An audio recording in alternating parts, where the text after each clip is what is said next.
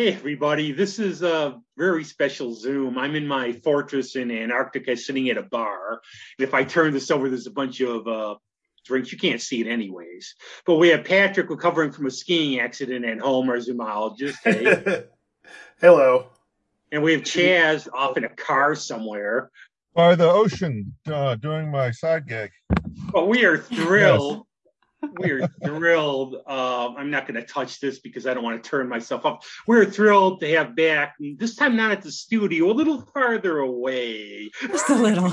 Just a little. But we're very thrilled to have all the way from Paris, uh, Vicki Rumler's back. Hey, Vicky. Hey, great to see you again. So, dumb, banal question because I have to ask. We got pounded yesterday. How's the weather by you? Oh, yeah. Um, well, it's been sunny the last couple days pretty cold, uh, not quite freezing, but but really bright sun, and and you don't get much snow in Paris anyway. So yeah, it's been a you know pretty rainy the last couple weeks, but we got sun for the past couple of days. So we're loving that. I'm hooked on asking weather questions. I know. Well, I remember it there. You know, I wish I'd been there around the holidays. I was going to go, but then I ended up getting postponed. So yeah. So what? Uh, how did you go from Rochester to ending up in Paris? Um, it was kind of a roundabout route because I lived in uh, Rochester for many years, and I actually went to high school, junior high and high school in Miami. My family moved down to Miami for a few years, so that was crazy weather-wise too. That was a change. and then I went to Williams College in Massachusetts, and after I graduated, I thought, I, I want to learn languages. That's something that I really want to do, you know? So I went, um, my sister was living in Germany at the time, and I went and stayed with her for a couple months. Was learning German for a while, and I thought, oh, this is cool. I'm really liking the European thing, you know? And it was kind of like I always kind of followed the flow. You know, I ended up getting a job there. I was there almost five years. And then through that job, I got a job in Paris. So I'm like, yeah, I want to learn French, you know? So I thought, ah, I'll stay there six months, you know, and it's been over 20 years now. So that's the way things kind of happen, you know? I just wish I was better at languages. I can bonjour about that. that's good. Yeah, oh, well, that's excellent. one reason I went because I because I knew I would never actually speak it if I didn't force myself to. You know, I think you full, have full immersion and I am no authority on this, but I think I know my mom when she took Latin said you you use it or you lose it. Totally. Yep. Even but, now. Yeah. But what mm-hmm. I would mm-hmm. do, like I used to love when I lived in Alexandria to go to DuPont Circle in Washington because the bookstore is great.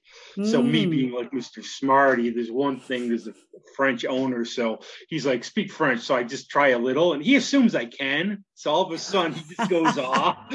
And I probably said something like, I want to eat a shoe. Probably, probably.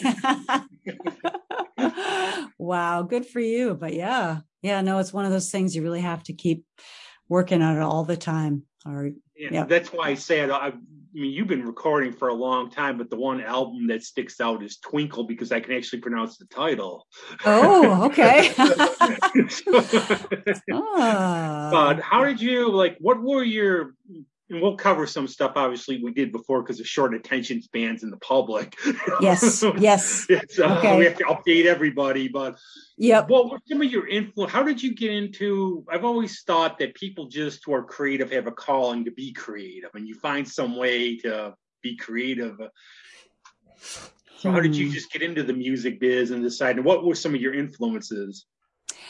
Um well, uh, yeah, I've always kind of been outside the box, you know, because I went to Williams College. I actually majored in music, but I never thought I would actually do music. You know, I did have an a cappella group. I directed an a cappella group there. But then I thought, oh man, I got to get a real job, you know. But then I decided to go to Europe and I actually ended up working in a record company for a few years. I thought music, okay, I majored in music. I'll work for a record company, which it wasn't like the right fit at all. But I did work for um, BMG in Munich and MCA Universal in Paris. So um, at some point I thought, yeah, okay, I'm singing. And I was singing. I did like a cabaret group in Munich with all these like costume changes and slideshows. It was pretty wacky. And uh, got started doing more jazz in Paris. And then I thought, you know, I'm doing this like music marketing and stuff like that, and it's just not working. I'd rather do the music than than you know market it, market other people's music. So I thought I would just start little by little. You know, I started performing in bigger places, did a lot of acapella for a while, kind of semi-professional.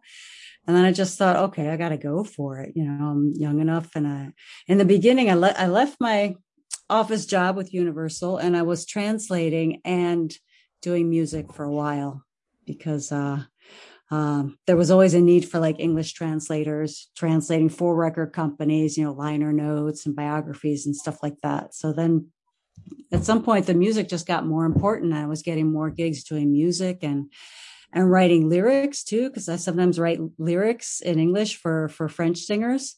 So that kind of became this thing where I just kind of slid into it and it felt you know much more, it was a much better fit than like doing the marketing and the the office job and so so the plan has kind of supported me on you, you have no plan but you just getting up you end up where you want to be. Yeah i guess i had a vague plan. I was like i think i'll go to paris and maybe do some singing you know but i didn't think it would turn into this real thing with all these different groups. And so yeah yeah crazy yeah, um, do you know any other uh, like-minded American expatriates that are musicians over there, or are you uh, far and few between with uh, your mm. your hmm. journey there are quite a few. Yeah, there are there are expats from different countries. There's um quite a, a relatively big like American Canadian population community here, and there are quite a few Italian, great Italian musicians and singers. Um, there's also kind of a big Brazilian community on the music scene here. So, uh, yeah, I guess Paris is kind of considered like a pretty rich and like open place to go and do music, you know, like it was in the 50s.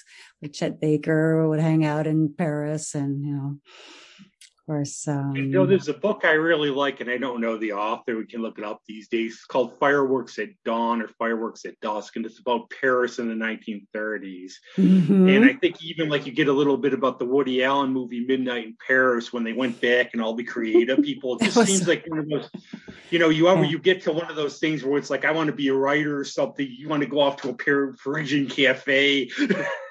yeah you don't know. Most people don't say that about where we live in terms of like the first place.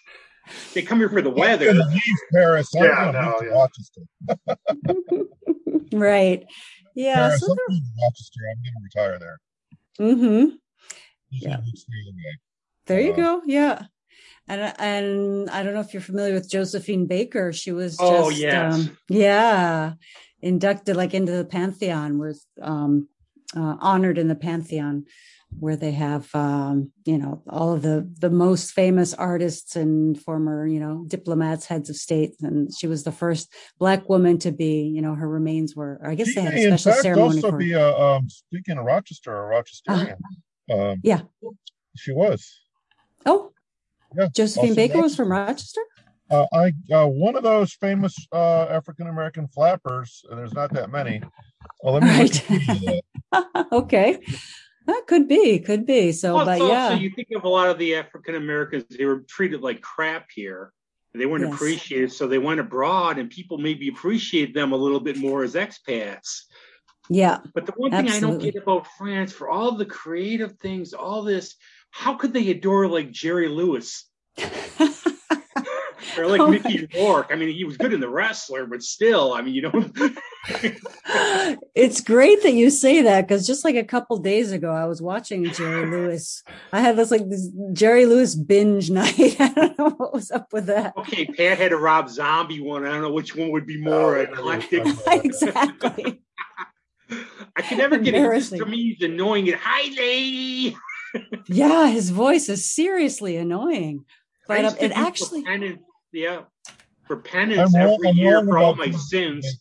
Go on, Chance. know who I'm thinking of before uh, this is all said and done. Well, for all my sins, I would watch the Jerry Lewis telethon for 24 hours and figured I could get away with anything. I could be a libertine the rest of the year because I had paid. for you. Good for you. Yeah, but, yeah, I, but was, I guess they, you know, they're open though. I guess I suppose that's a thing for openness, where they people look at different things. Maybe even they like Joe Besser's Three Stooges episode, but at least they're accepting enough to watch and check things out and you know determine if they like them. They're not like here where it's got to be commercial or it stinks. Mm, yeah, yeah. Well, I think they are receptive to like all the uh the weird faces that he made. You know, like the uh, the kind of slapstick thing. That kind of Jacques Tati and that type of thing with the physical humor because he was really. Yeah. If you like Mr. Bean, go watch Jacques Tati, Hulot's movies. Yeah, and there's another guy named Louis de Funès who was who had was really into that was that was a big part of his style too. And i've actually noticed that jerry lewis's voice he's got that whiny voice. And when you hear like a commercial in french sometimes that's like their their go-to voice for an announcer like hey watch day in french. So well, yeah, so like i mean I was talking to Patrick a little, and the thing was, we're at the age where, like, for me, I I can't get into a lot of different films and everything. The thing I've actually liked was Green Book lately. Mm. But I think like you go for like the foreign, like your Truffauts and all these, they told stories. And I always used to look at like foreign movies and go, you can never make this in America. They would have, because the ending's too dark, they would have to make it a happy ending or there'd have to be explosions. You just would never be able to do this. Yeah, right. Nobody telling the a world. story. I like How movies dull. about nothing. You know, I like movies about I'll just say about nothing about like lives where people like in terms of like American films, I watched The Simple Plan again, and it's simple. A couple guys are out, they find a plane with hijacked money, they decide to keep it. Simple plot, but the emotions and what goes on is like more complex, and I think that's more of the French films and stuff. Yeah, for sure. You know, like, yeah, you know, the nuance. They're all about yeah, nuance. nuance. Yep. I mean, you could speak on that. I mean, that's like probably theater, like Patrick's probably a little more than like your commercial acting because you can actually do these different roles. Mm. You know, mm-hmm. stuff like that. Yeah, yeah. Bring something not mainstream to the fold. Mm-hmm. That's a yes. yeah, and theater is huge in, in France, I guess. I mean, yeah. Well, Cree, how's your COVID there now, like in terms of like your restrictions? Because like I think we're going back here to the RPO just called off January. We're getting nailed pretty good now. So how are you mm. doing? Yeah, I was wondering about the situation there with the with the arts in the in the U.S. in Rochester. Okay, um, they haven't canceled um, things at this point. They're just kind of trying to see how things are going to go. And apparently, but I mean, the, yeah, the Omicron has been really, you know, bad in Europe. A lot of people testing positive and, um, uh, but as far as I know, they haven't canceled too many shows. Um, they're really being careful. There's a lot of testing. Apparently, there's a shortage of testing in the States too. But here you can get tested on any street corner in Paris, basically, the rapid tests. So yeah. maybe that helps. I think it does. But I think also we touched upon that. I think a part, I know a lot of like young artists I work with. Now, the thing is just to getting, we're trying what we can do, and it's tough these days because of COVID, obviously, too, but just getting the foot in the door and getting an audience. And then I think once you start doing that, then I think your music speaks for itself. You, one person tells another person, another person tells another person. Mm-hmm. But I mm-hmm. think for you too, I tried listening to a bunch of your music. You're, you are eclectic that's the thing. But I picture like, you know, the hot club of Cowtown or whatever they called it, like some French cafe, some jazz singer, like low lights and everything. Yeah. that's what, you, what I visualize. Yeah, yeah, it's true. I've done a lot of that. I've done a lot of, you know, doing standards. And actually, even I started before they had like the no smoking law. So I was really doing the like the basement jazz club with people smoking two feet away from you, you know. France has a no smoking law. yeah. And that, I mean, that was probably, I don't remember when they, instituted that no smoking law before that was it maybe like 15 years ago or something but when i first came here yeah i was doing the whole thing oh. yeah, I, I wasn't even, smoking even if we do theater i think like if they use a cigarette as a prop they pretend to light it and they don't mm-hmm. do it oh there's there's prop cigarettes you can get there's like these elect they're basically like they're they're e-cigarettes but they're just they just use water vapor mm-hmm. um because we did I did a show a few years ago. We had we had a scene where where people had to smoke, and that's what they used.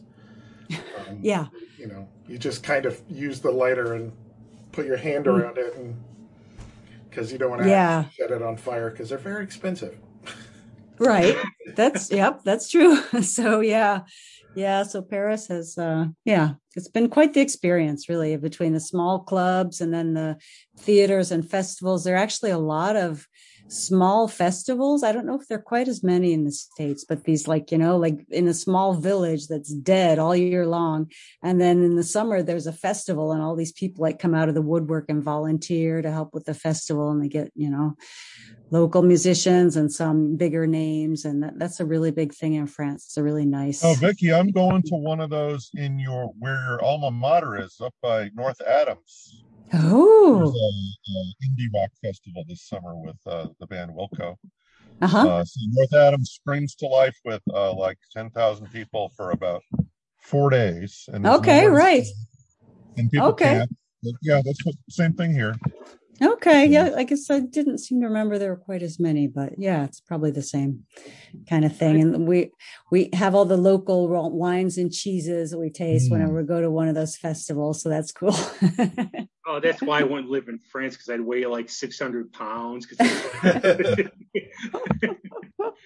everything. But one of my friend Oz, my good friend Oz, he's from Brock, he's from Batavia, and what he used to say to me was when they would have shows there everybody would go because there was nothing else to do. So when you had like a festival or a music show, everybody came out. Mm-hmm. Yeah.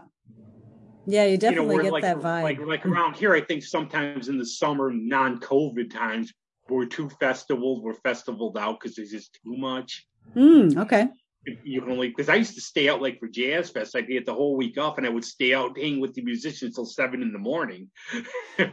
but wow, but, you know, yeah. but I can't do that anymore. And I made some good friends, so I still am in contact, which was just good for this show because now I hit up everybody I know. right? yeah. Rob yeah. always knows where the after party is. Rob knows where the after parties are, right, Rob? Yeah, that's at the, the Rochester Plaza Hotel. There's a jam yeah. session until dawn. Oh. Cool. Yeah, but now what they did the last couple years, obviously because of COVID, we canceled it. Then they had something last year. I think mm. they had it hmm. out of MCRIT or something. And I just know I don't want to. I still don't want to go near crowds or anything. Yeah. You know, and I wish them well. And I know it's a very tough time, but that's one thing as an artist. When this hit, and you probably were like a lot of us, well, eh, it'll go away in a month. you know, but how did this affect you and your career as an artist in terms, and how did you deal with it? Um, well, I have to say I was extremely lucky, really, on, on many different levels, because first of all, in France, there's a whole system in place that supports the artists. You know, like they recognize that that being a musician is actually a profession you know? Make your living. Yeah. So there's this whole support system in place um, and the government stepped up and and like bailed out these musicians for like a year you know? Um, yeah, so, we don't have that over here. Like in right. terms of like the arts or anything, it's like you're on your own, starve. yeah, and actually, Canada's a little kinder to musicians, but yeah, we're we're pretty brutal. Yeah. yeah, I know Canada. Look at a lot of like uh, films where it's like made possible by the Canadian lottery or something, and I know they have, like, I think Ireland has write-offs if you contribute artistically. I think the Netherlands do. Mm-hmm. A little bit, yeah. Um, Belgium has a really good system actually, and good um, chocolate too. That's like my favorite chocolate. Yes, exactly. And beer. The beer's not bad either. but um, yeah, Germany has a little bit of support, but otherwise, Italy, Spain, not not much at all. So I had that support system, and then I started doing the online thing too. A lot of artists were like, you know, am I going to do online things or not? And and I did that. I embraced it, you know, and um and it was it was kind of fun. I was doing a what I call Vicky Sunday stream. I would do a like a, Facebook yep. live show every Sunday evening. Um, evening Paris time. Yeah, so you were on my people... concert schedule for a while. It was just too funny if you looked at like a pocket calendar, and the uh-huh. whole week was all friend shows. The whole week was live streams. Oh yeah, my yeah. Friend, there's a couple of them. My friend Alyssa made a shirt, the Comfy Couch Tour, and when I saw her touring, I said, "Okay, when you see this, do you have good memories or bad memories? yeah, right. but how is that too when you're not like in terms of feedback? I know it was like tough for a lot of like I know my one friend Amy she did it in Nashville. She just got sick of it because there was no give and take from the audience, obviously, and she didn't want to read the comments because she started reading the comments to get to play.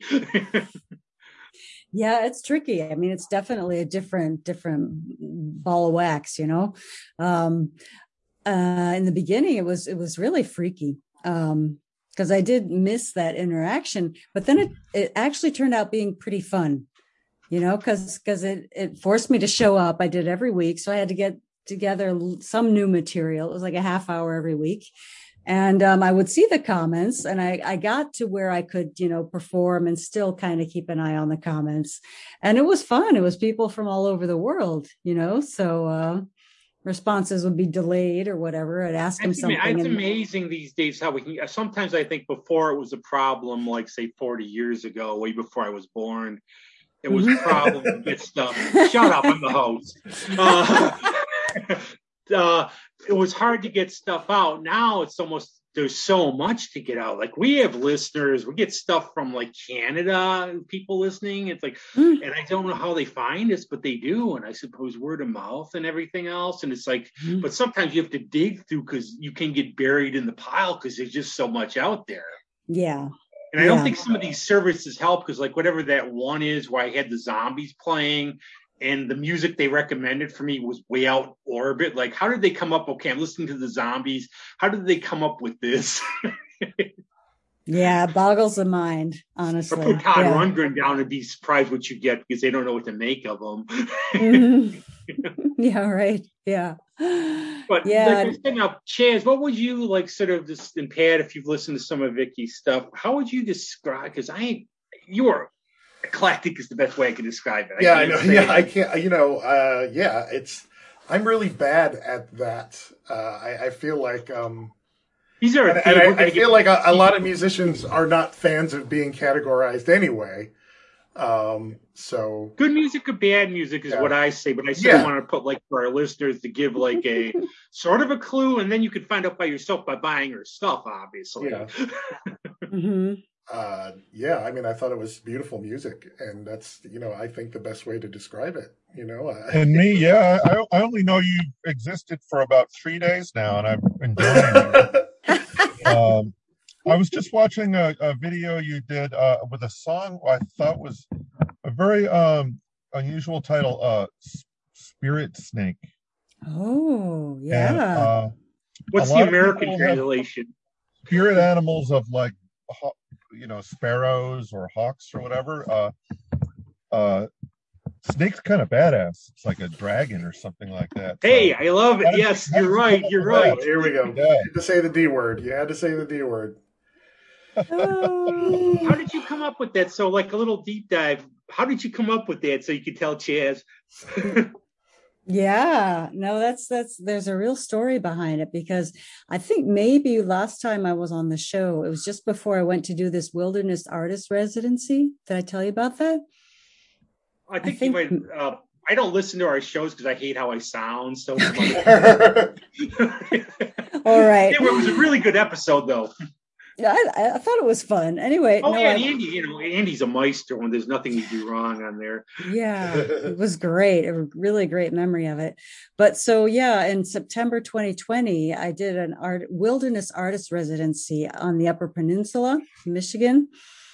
And um, so I was living by myself in, in a cabin, log cabin, for two weeks with no power, no running water. And um, I thought, okay, I'm just gonna you know, get into it, just do songwriting. That was the deal. And, um, see what I come up with. And, and just before I left, a friend said, Oh, you got to keep an eye out for your, for your spirit animal. I'm like, what? He said, yeah, yeah, it's going to give you all this, um, um, what direction for your life or whatever, you know. the whole time I was looking for an animal and I, I didn't see that many because it was bear season. So all the bears were hiding, you know, they didn't want to get shot. And um, I saw a couple chipmunks, but I thought that that can't be a spirit animal, you know. But the, like the very last day, I saw this baby snake. Um, and it, it turned out I looked it up and it turned out to be a pretty rare snake, a really unusual one. I thought, oh, maybe that one's got a message for me, you know? And I started looking at all the like um, symbolism about snakes and everything. And it's it's mostly about transformation, you know, change. Yeah. You know, because they shed their skin. Oh yeah. So um yeah. And uh, depend- or eat their tail. Yeah. no, the, you know, the, well, I guess like the Eagles, they took the name of the band yeah. because it was like a high on the spirit animal right. list. Yeah.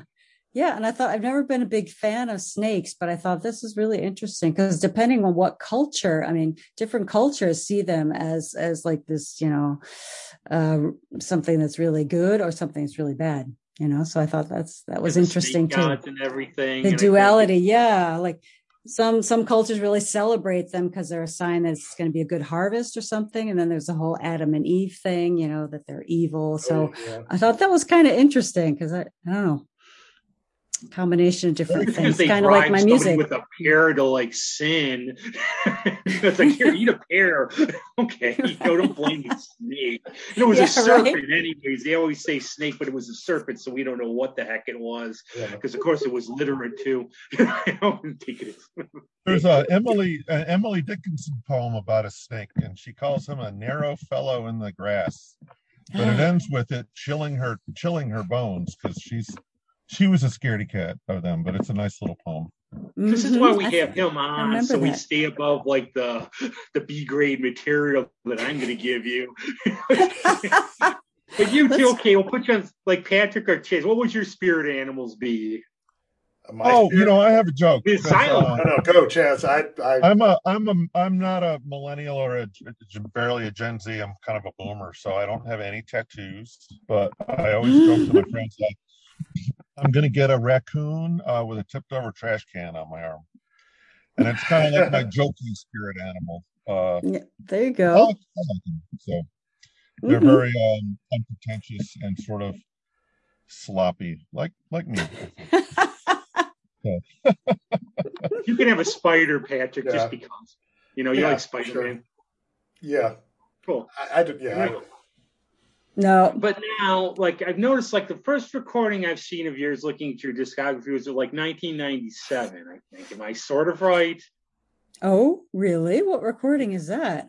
It was the one I found. I don't oh, with Rue Blanche? Maybe with this with this vocal group, this group named sure. Rue Blanche. sure.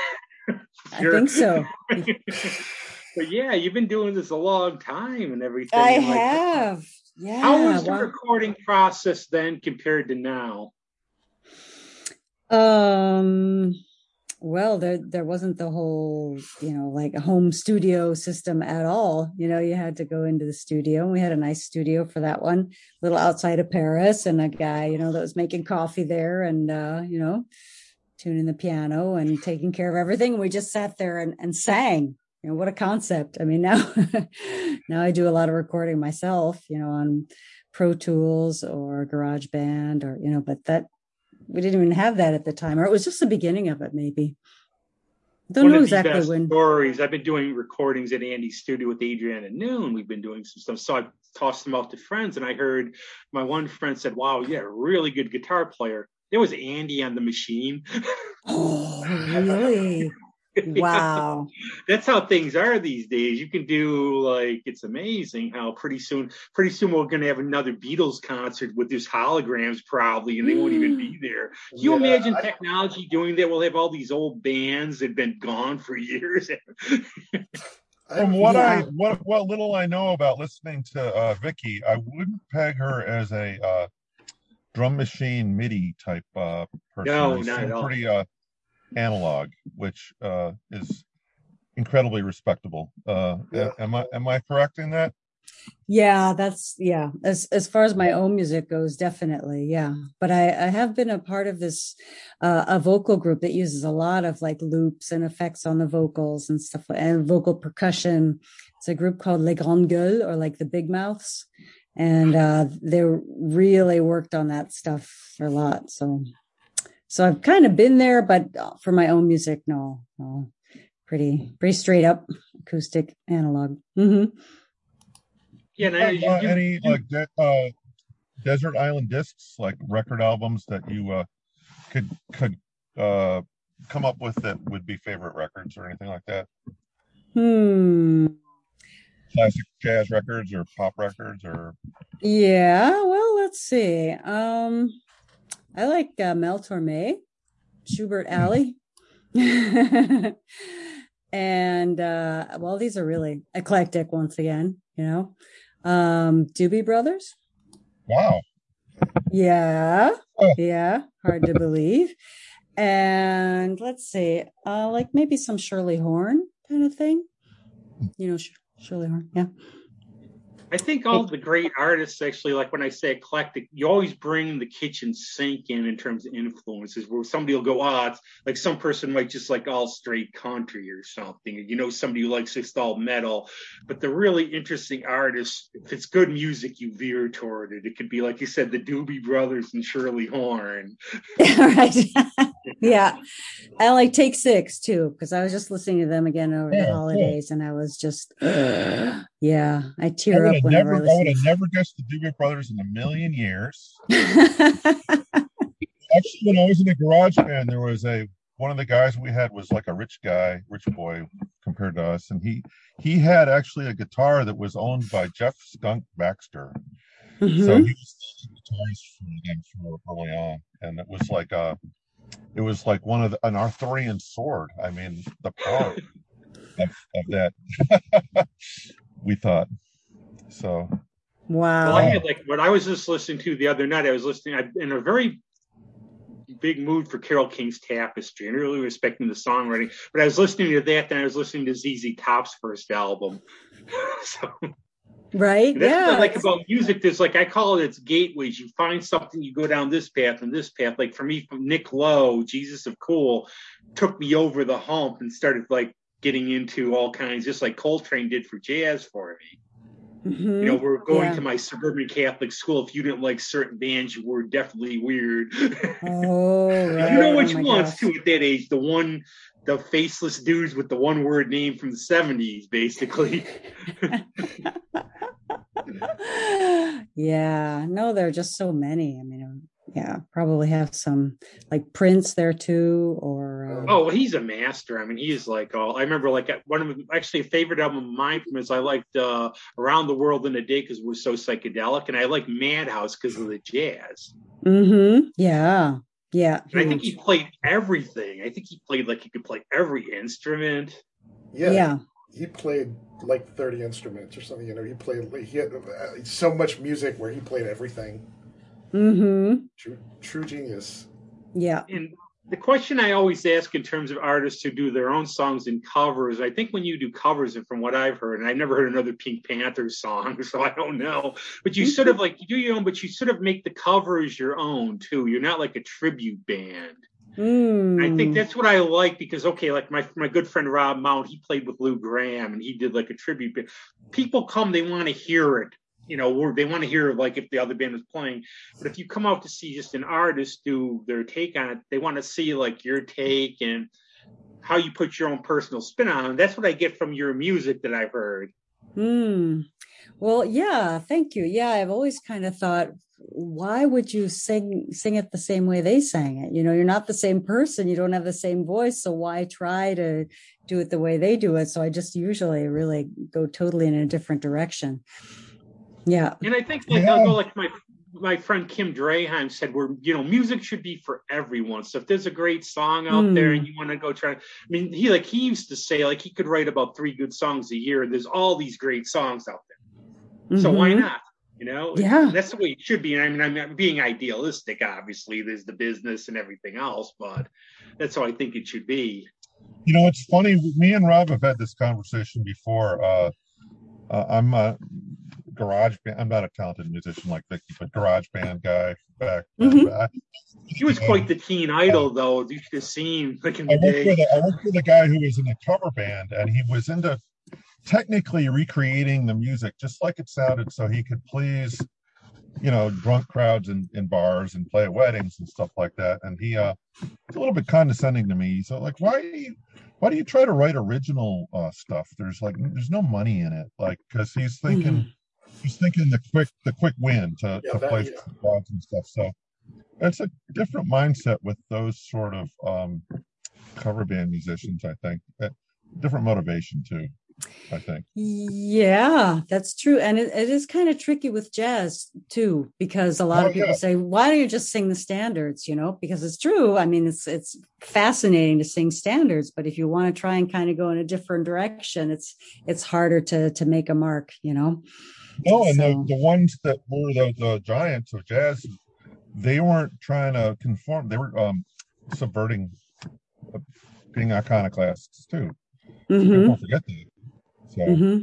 and I think out of all the musical genres, jazz is like so creative. They all are, but that you have such freedom because there's so much improv. And I remember seeing our friend Herb Smith. He was on the show. I saw one of his concerts with his trio, and he just stopped after he played one song and said, "This is." The best version we've ever done because it's all improv and you're playing off somebody, and there's that room for creativity where it's like you might go, half an hour or you might go three minutes. Depends how you feel and where it goes. You know, so it's just something different. Yeah. I think our guest might be frozen. oh no. I think we might oh Oh okay. Talk Chaz.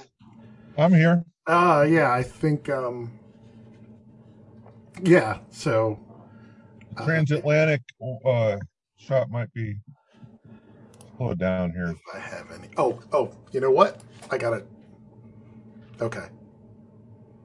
Yeah, she's out of the she's out of the room, so hopefully she'll come back in. I didn't have my thing up, but um in the meantime, what's going on with you, Chaz? Doing good. You know, I've been uh I'm working and I think a coworker might have COVID and I'm I'm amazed. I'm knock on wood. I've dodged it. It's been two and a half years, and I think yeah, I, I thought I did too. so uh, no, I don't want to say inevitable, but yeah, when I get it, I hope it's just Omicron, and um, I'm prepared. So, and but you know, I'm thinking chicken broth. The Buffalo Bills, go Bills. That was their secret weapon. Oh my god! I, I, yeah, that um that hopefully not uh, hopefully uh, not a fluke. Uh, oh, she's back. Hold on, let me get her back in. There we go. We're going to talk about uh, Josh Allen's uh, astounding run. Uh, you, right. Well.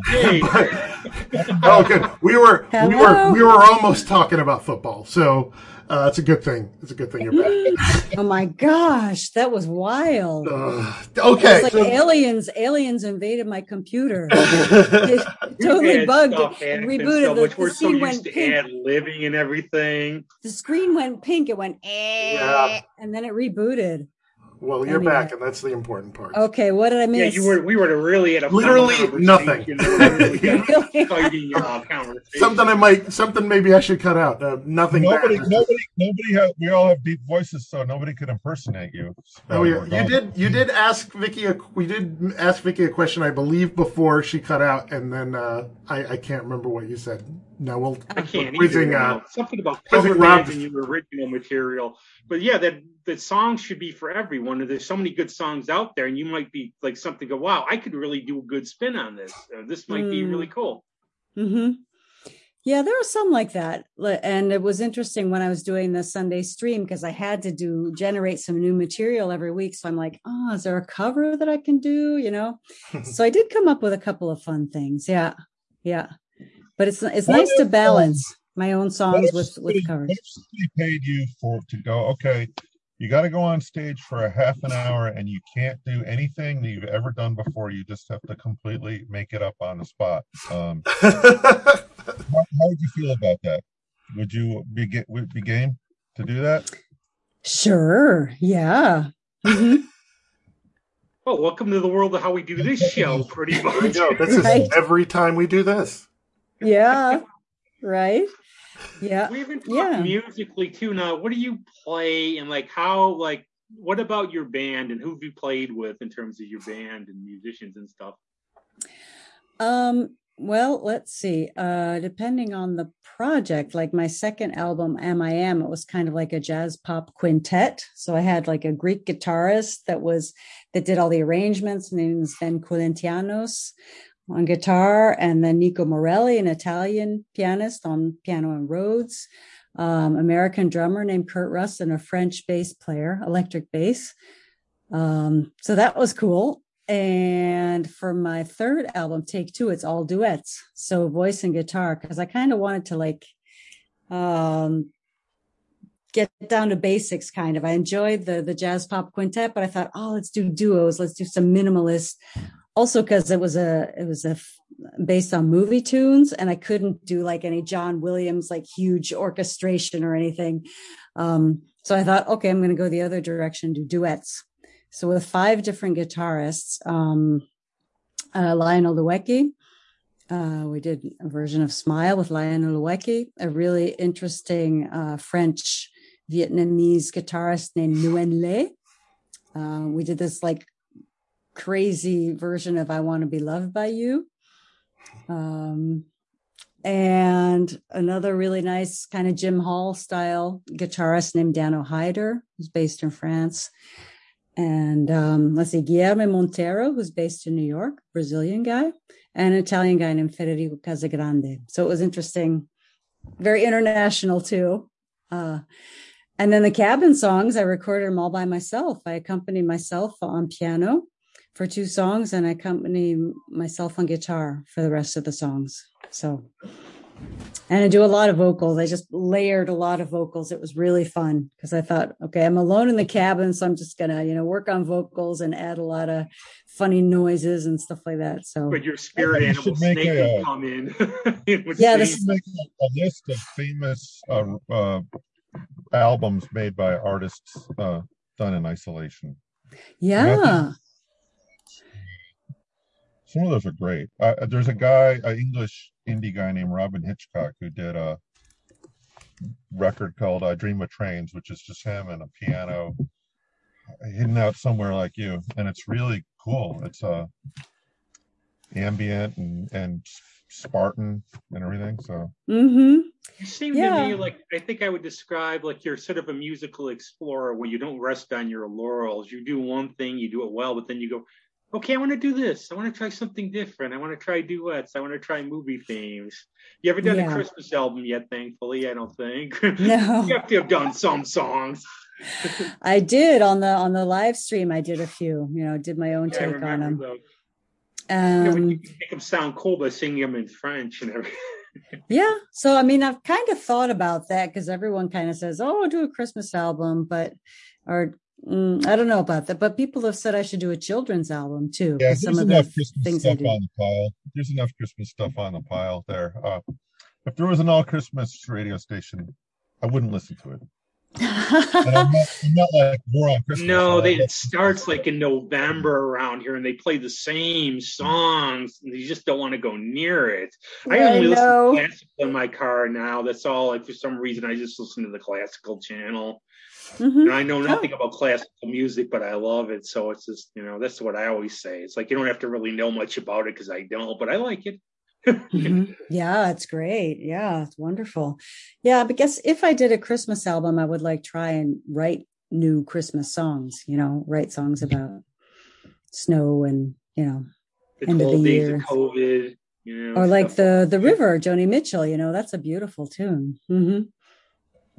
Oh yeah, some, I mean, I like the obscure stuff, but let's talk now, especially because we're here now. Let's go up to the present about the new work you have coming out, and can you explain all this and how it came about and what it's like? And yeah, so it's the it's the cabin songs basically that I that I wrote. Um, either I wrote them entirely during this wilderness artist residency, or I I got the inspiration. I wrote a few lines and then I fleshed them out over a year because for the residency i had a year to actually come up with a project you know fully finished project. So um so i spent the the whole year of 2020 basically. 2020 yeah um, recording, fleshing them out, writing the lyrics, and um, getting the. It was a good year for considering a lot of stuff we couldn't do.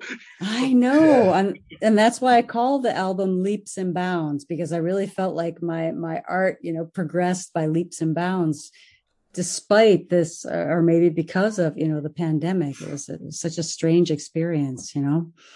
But, I think um, people work differently too in terms of like, okay, like you said, you sort of had a deadline, you had a year. Other people sometimes like if you have a deadline, it might freak somebody out because it and they just go at their own pace. But sometimes your creative juices are forced to come to the front because you know it has to be done.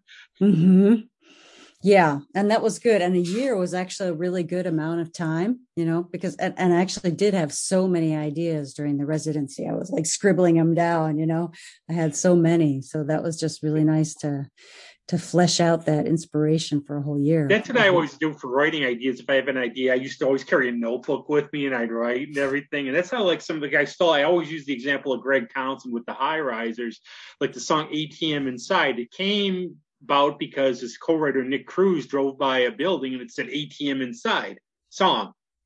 Mm.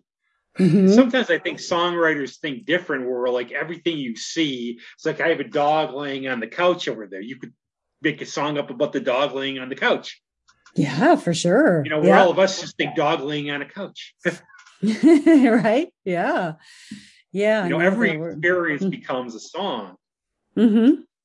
For sure. Yeah. And especially in that wilderness setting, it was really, you know, I wrote a song about stars and a song about light coming through the trees because it was just absolutely breathtaking. You know, some of the hikes that I went on by myself, you know, the way the light was filtered through the trees and and that kind of like inspired this whole song about like searching for the sun you know um see any meteors i didn't no hmm, hmm. nope hmm. next time got to go back there i think it's plus i mean i've always said in this crazy age with all our little devices we're always plugged in all we're, we're pounded by the media all over the place everything else sometimes it's going to get worse Rob, the metaverse. Get ready for the metaverse, man. Metaverse. A, a, a, whole new uh, outfit for it. I'm following the stock market, and all these people are trying to uh, pawn themselves off as uh, the metaverse, like you're for kids to uh, capitalize on them, and uh, it's really crazy. what, anyway, what what does that mean to them? I mean, they want to immerse you in a world where they can control uh, your perception of it and sell things okay. to you, basically. Yeah. Wow. Yeah. Well, get this we... album. Yeah. Yeah. no it's um it was it was fabulous because yeah there wasn't any any phone reception either you know obviously no wi-fi no phone reception so it's like I asked the director, so where can I make a call? She said, oh, well, no, we don't really have, we don't really use phones here.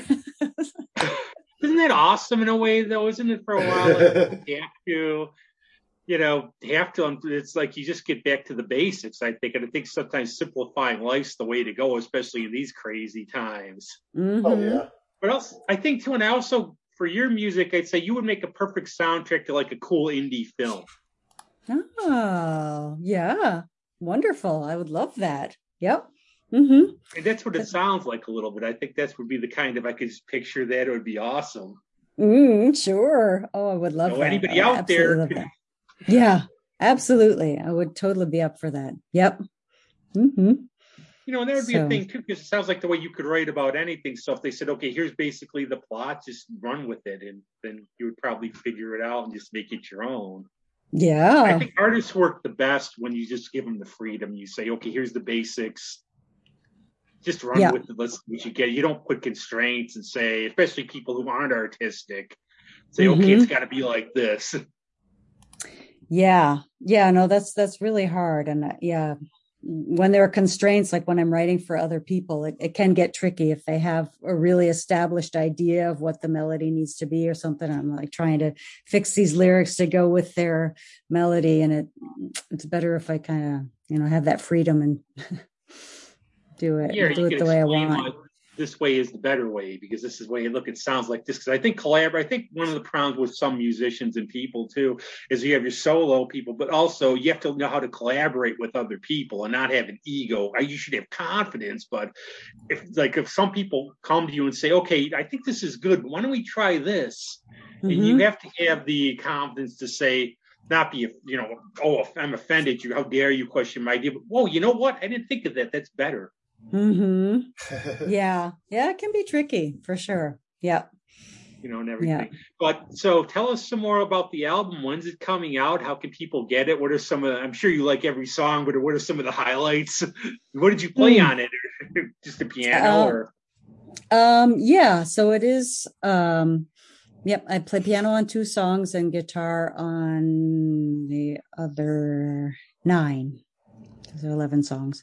And it's coming out, it should be coming out early June uh, on a French label.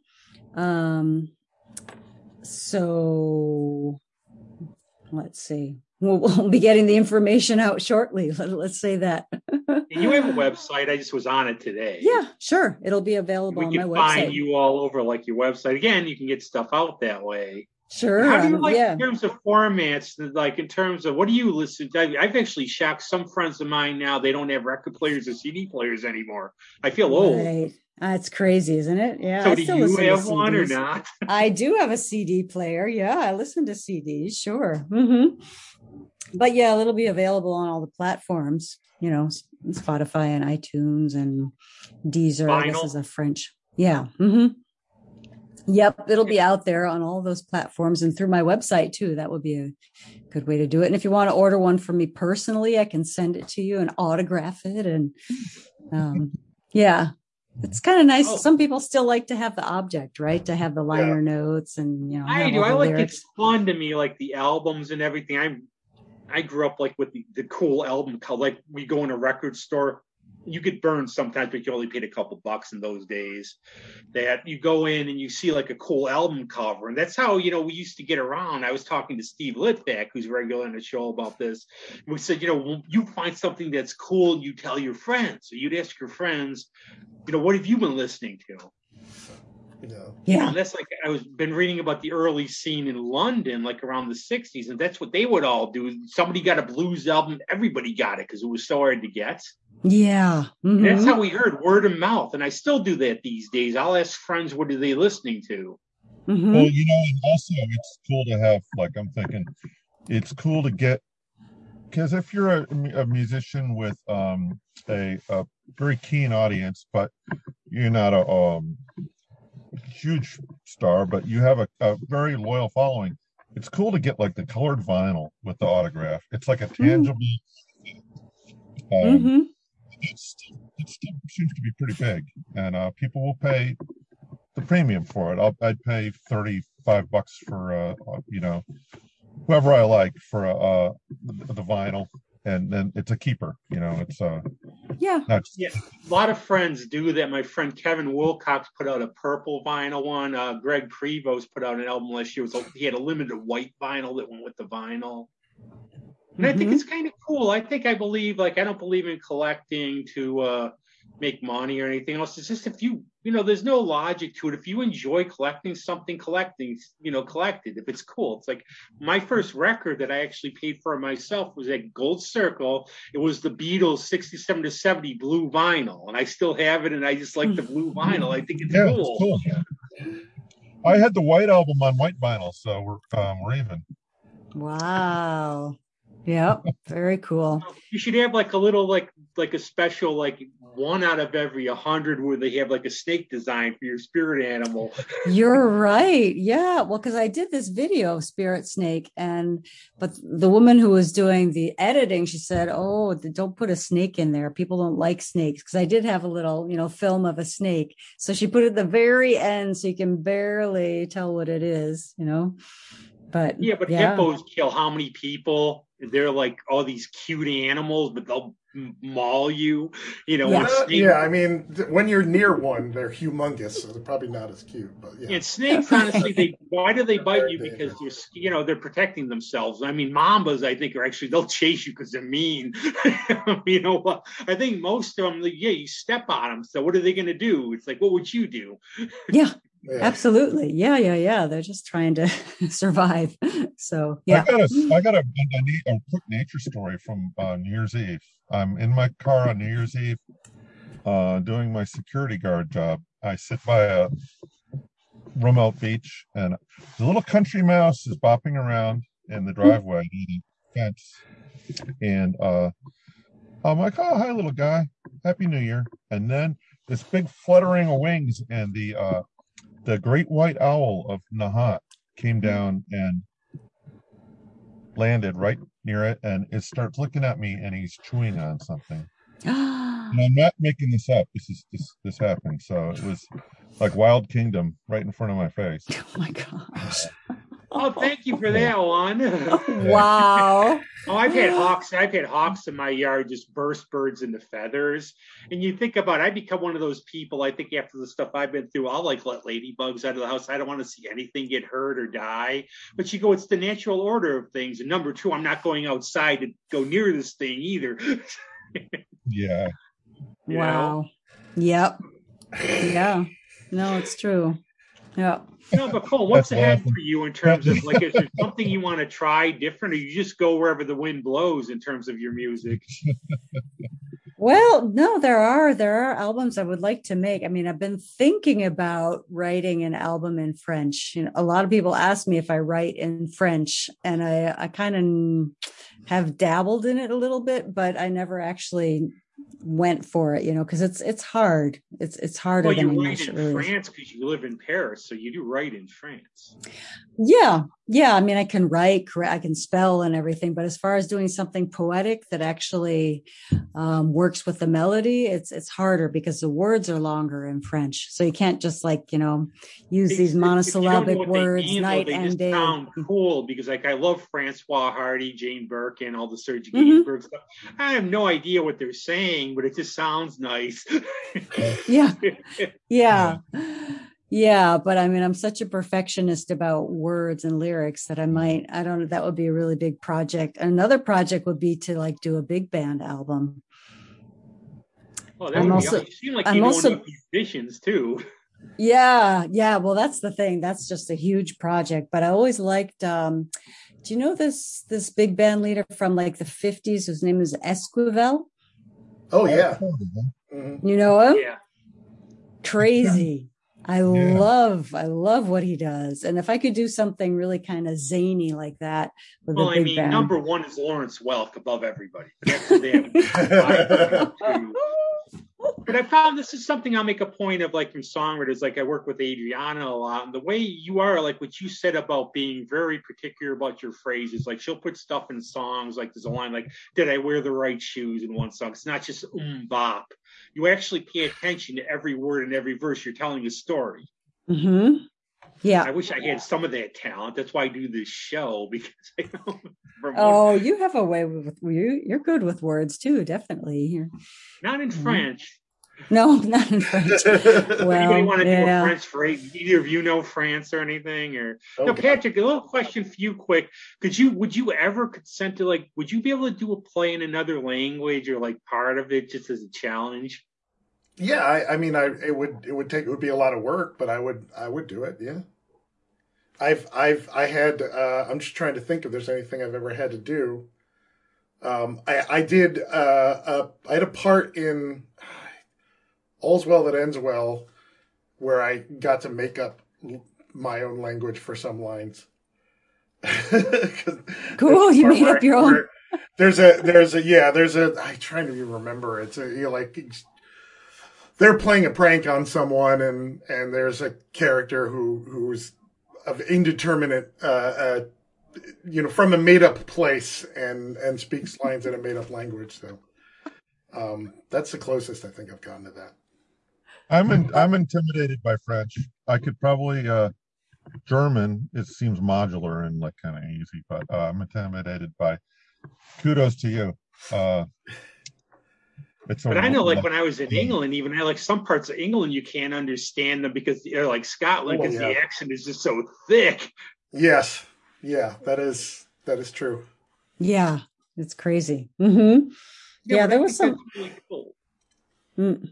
Yeah, they yeah, like subtitle Scottish films for the for the English. Or people. Velvet Finney. That's one. Trainspotting too. I think the first. Yeah. I think Trainspotting had it. Yeah. Yep. Mm-hmm. Hilarious. Yeah, but I think a lot of people say English is like one of the most whacked languages because of all of our tenses and all the other weird stuff, and we make no sense. Well, you have words that are you have words that are spelled the same and have different pronunciations and meanings You have words that are spelled differently and have the same pronunciation. You have words. It's just mm-hmm. it's a mess. it's just a messy mongrel language. There's a beauty to language too. I mean, but I know like they have like the Shakespeare's that are put into modern English because obviously people who are reading them, and I don't each their own if they like it. Uh, if you can't understand I, I, what he's saying, I'm going to be pedantic. I'm going to be pedantic right now. Shakespeare. Thank is, you instead of me. Shakespeare is in modern English. Shakespeare is in early modern English, but it is modern English. Yeah. You can read all the words and know what they mean. Yeah, I know, I know that. but yes, I, you're talking about. I prefer the, the modern English, obviously. Yeah. But there you can are... even do that, do like a Shakespeare play in French.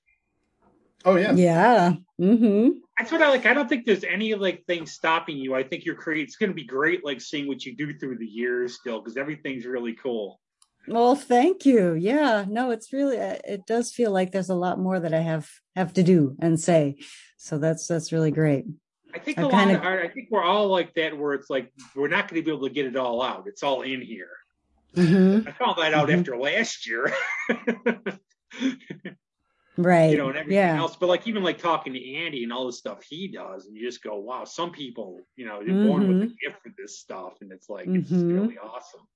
Yeah. You know, you saw yeah. like I think Chaz, I think you ever think of doing a French album, Chaz, like with the old stuff like Lotus or anything? Did you ever do any French stuff? Oh, I'm so alien to um, the French culture. I, I'm an English, I'm an Anglo guy, and uh, I'm not competing. I just I'm amazed. I'm intimidated by it. I I uh, I did take Latin in uh, school and was not very disciplined at it, and uh, but completely beautiful. Uh, maybe I'll try to read some Paul Verlaine. My uh, guitar player hero named changed his name to Tom Verlaine, and his name was Tom Miller, the guy from mm. television. Oh, mm-hmm. but uh, I don't know. reading Richard Lloyd's book actually. Uh, yeah, I got to get more cos more worldly and maybe uh read some Goethe. But you do know, like you know, the Napoleon came up with the modern Italian flag, and the whole story behind that was used a tricolor like France, but he put green in because that's his favorite color. Is that all? Really? That's why? Yeah, really. It's serious. Like it's really that's why how he came up with it. I thought it was like a folk tale, but I looked it up many because you know these days every story is uh you know, but I guess it's true. That's so funny. that's so yeah. good that we could get you and everything and that we found time. It's always great to see you. Yeah. I remember seeing you at the studio the one day you were just stopping in when you were a little closer to here. Mm-hmm. you know, but once yeah. again, what are we gonna play at the I know we're gonna have some tracks to play wanna, track wanna, at the end. We're gonna play a couple of tracks. Uh what uh what what would you uh yeah, we can maybe do one kind of wistful, floaty one and one kind of funny one. Okay. Well, I have How's I have sound? the I have the Pink Panther that you sent me. We can throw that on. And and what is uh from yep. your so, uh, from your new album, which or or I can play a couple of tracks from the new album. And yeah, we have no boundaries. We, or I love that. Yeah, so yeah. we can maybe play the Pink Panther. That's from the Take Two from the Cinema movie okay. album, and then The Garden is from the forthcoming album, Leaps and Bounds. Okay. And maybe we could do brown after that. That's kind of the funny one. Sure, sure. Because I was inspired by all the different shades of brown that I saw in the wilderness, basically. So I made it into this country thing. We are. See, that's what I mean. It's awesome. It's like it's just awesome. You're all over the place. I love it. It's like all oh, over the place. you know, I love it. Like you know, some band like you get some groups. You go, okay, you get one album. Why should you even buy the next two? Because it's going to be the same stuff. Yeah. you know, but check this out. It's Vicki Rummler online. You're on. You want to get an autograph copy? Get a hold of her. There you go. Please do. Yeah. Well, if you're sure. visiting, you can just bring it to Andy's studio. Otherwise, I'll order it save you the postage and save me the postage.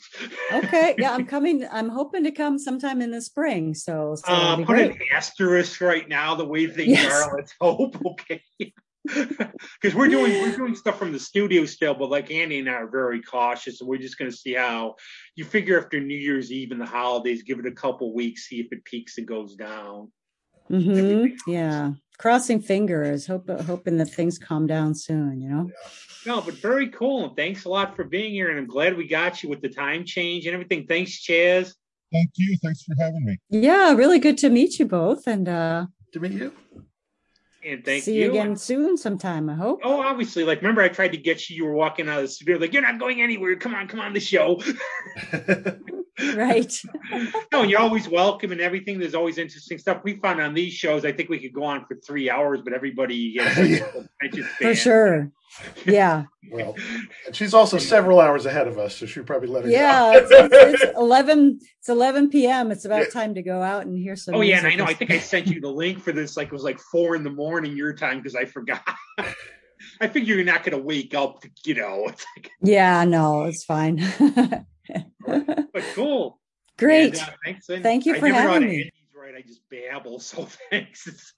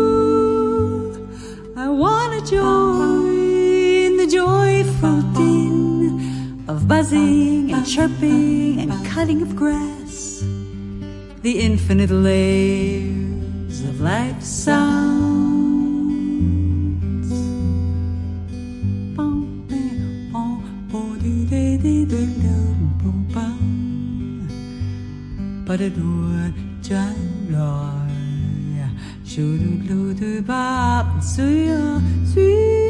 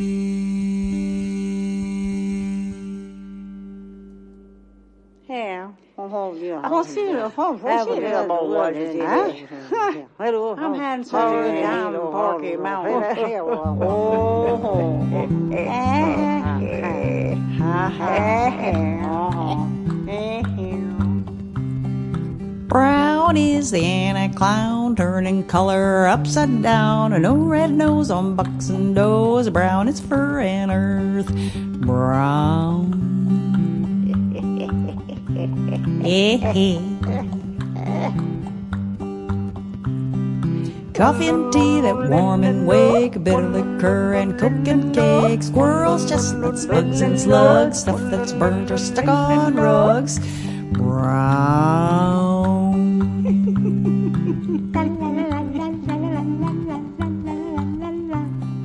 Shingles, cow spots, branches, curry, teddy bear saying, Don't worry, patch of ground peeping out of the snow, fertile home where green can grow. Brown. Not big. Oh, brown is the Anna clown, turning color upside down. And no red nose on bucks up Rudolph Brown is fur and earth. A